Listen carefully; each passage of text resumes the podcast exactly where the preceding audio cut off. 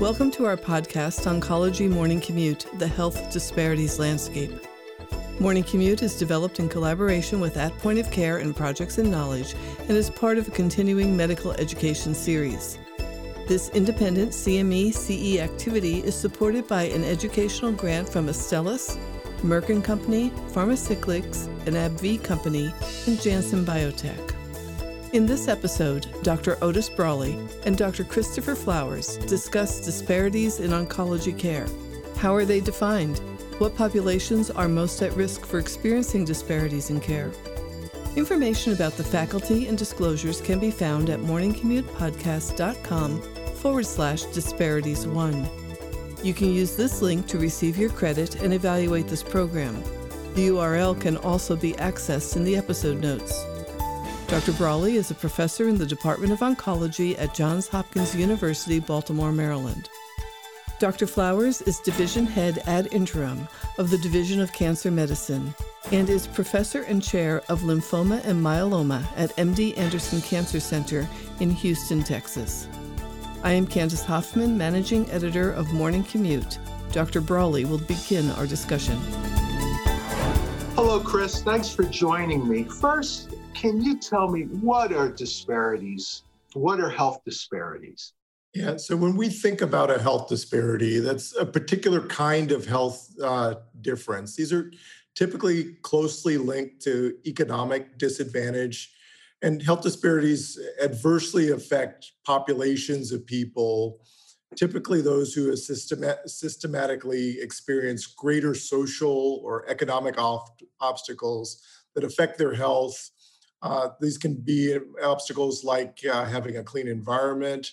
They can be linked to uh, racial or ethnic groups. Uh, they very commonly have been defined in those ways, uh, but should not be defined exclusively in those ways. There are other uh, barriers like religion, socioeconomic status, gender, uh, and other uh, factors that can affect uh, health disparities as well. But most commonly, they've been linked uh, to uh, socioeconomic disadvantage. Now, it's interesting you should say that. You know, when I first got into the area 35 years ago, we always talked about minority health.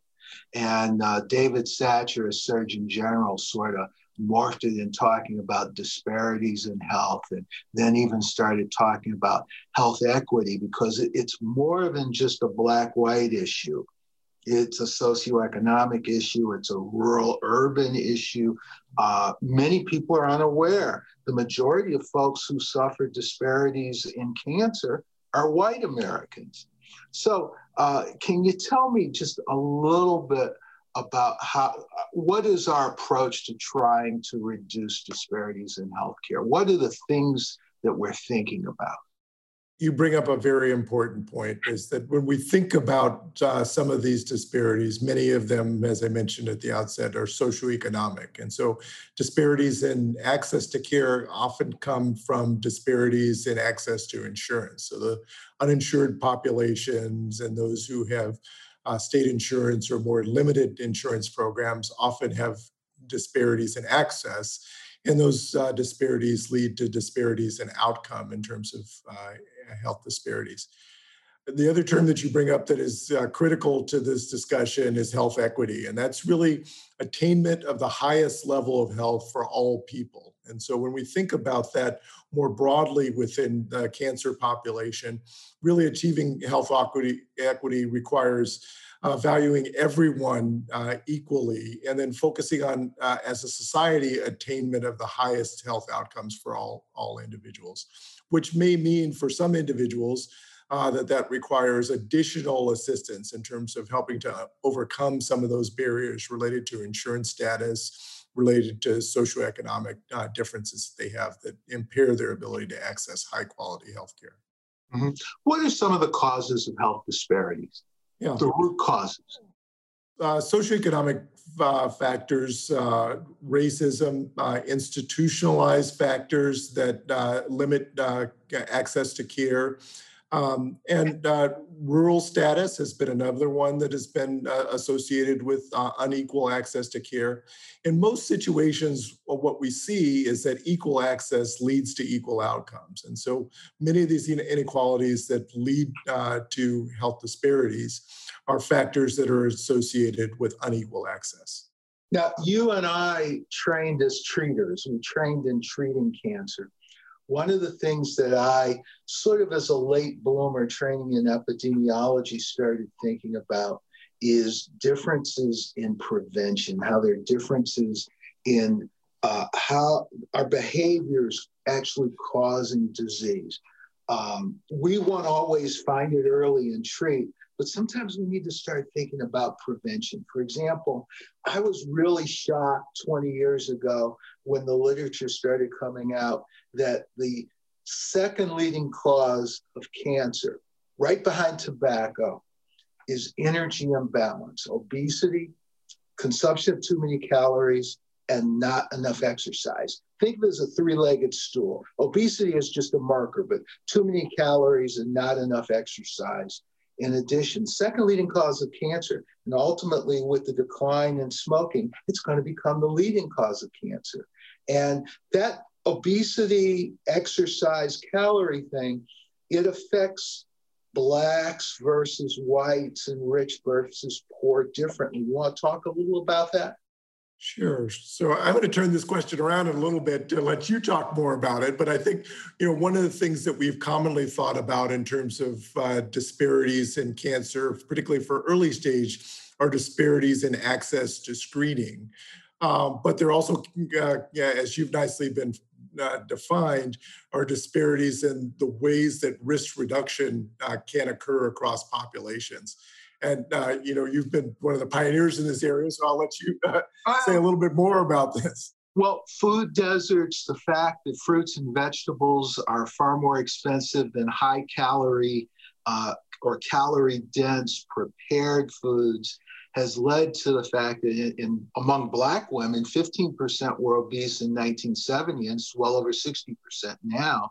Among whites, it's 15% were obese in 1970, and it's 35 to 40% now. And we just said energy imbalance is a cause of cancer. And it's interesting, as the death rate from cancer is going down in the United States, we have this energy imbalance epidemic pushing the death rate back up. And we really need to start thinking about prevention. You know, if I were um, medical czar of the world, I'd prescribe five to nine servings of fruits and vegetables per day to every American, make every American walk around the block for at least 20 minutes every day, get us back into using stairs.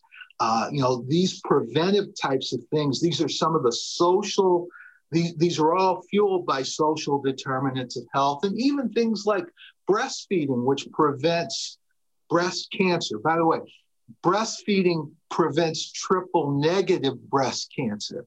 And I keep hearing that Black women have more triple negative breast cancer. Black women also are more less likely to breastfeed. Now, I've been talking black white here, but we can talk rich, poor, rural, urban. Uh, quite honestly, the races don't matter for so many of these things, except occasionally cultural issues and racism issues. Know, you bring up uh, outstanding points in terms of uh, many of the challenges that we will be seeing in the years ahead in terms of our risk reduction uh, related to cancer. We've very commonly thought about that strictly in terms of tobacco use. Uh, and clearly, uh, that is a mitigating factor for a number of cancers. There are also are social determinants of health that uh, influence uh, who smokes and uh, uses tobacco currently. Uh, and that's another uh, one of those factors that uh, leads to uh, disparities uh, in the incidence of cancer and disparities in the outcomes of cancer. Yeah, but you point to many other key factors that we'll need to intervene on in the years ahead to be able to change cancer outcomes for patients. Yeah, I, I talked about how smoking is declining in the United States, but let's remember this is social determinants of health we're talking about. 20% or more of high school graduates still smoke cigarettes. Uh, less than 7% of college educated Americans still smoke cigarettes. As a result of that and uh, having insurance and access to care, uh, people who are college educated in the United States, two thirds the risk of cancer death compared to people who are not. Huge disparity by education right there. Um, let's talk a little about where people get treated. Uh, you're at the big cancer center in Houston. I'm at the big cancer center in Baltimore. Can people get good care out in the community, or do they have to go to these major cancer centers? Well, it, it depends, at least in part. For common cancers and for uh, people to get uh, the general uh, diagnosis of uh, uh, those common cancers, particularly with early detection programs, many of those can happen uh, in community practices closer to their home to get access to screening modalities, which is uh, probably the, the easiest and best access for many of those uh, individuals.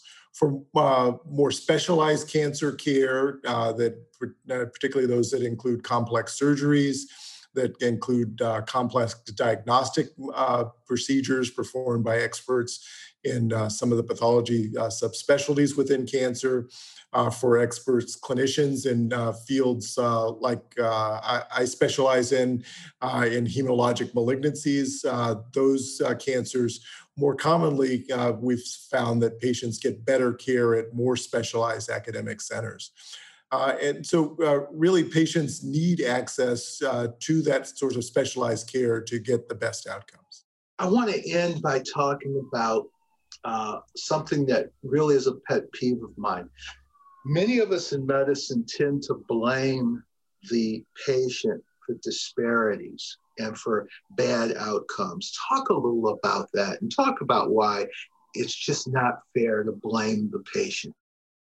As we've discussed, that these uh, these effects on uh, disparities are all socially determined. So none of us can control uh, where or when uh, we were born and who we were born to. Uh, and those are really uh, the primary factors that influence kind of what access you'll have to care if you were born in a rural environment and live uh, in a rural environment, what parentage you've had if you were born into a, a socioeconomic situation like poverty that influences what access you'll have to insurance and care. And so these are the types of patient related factors, not patient choice, that ultimately uh, have the greatest influence on these disparities in care.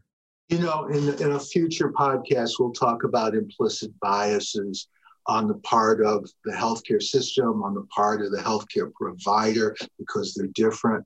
Uh, we're going to end by talking just a little bit more about prevention, which many people are now starting to say we should refer to as risk reduction. And so just go through some of the things that all of us can adopt that will lower our risk of getting cancer. So you've mentioned many of these exercise, uh, a regularly balanced diet that uh, includes uh, fruits and vegetables, uh, avoiding tobacco products at, that really goes without uh, saying uh, and the kinds of energy balance things that you mentioned uh, at the outset. I think all of those factors really have a dramatic effect on reducing our risk of getting cancer.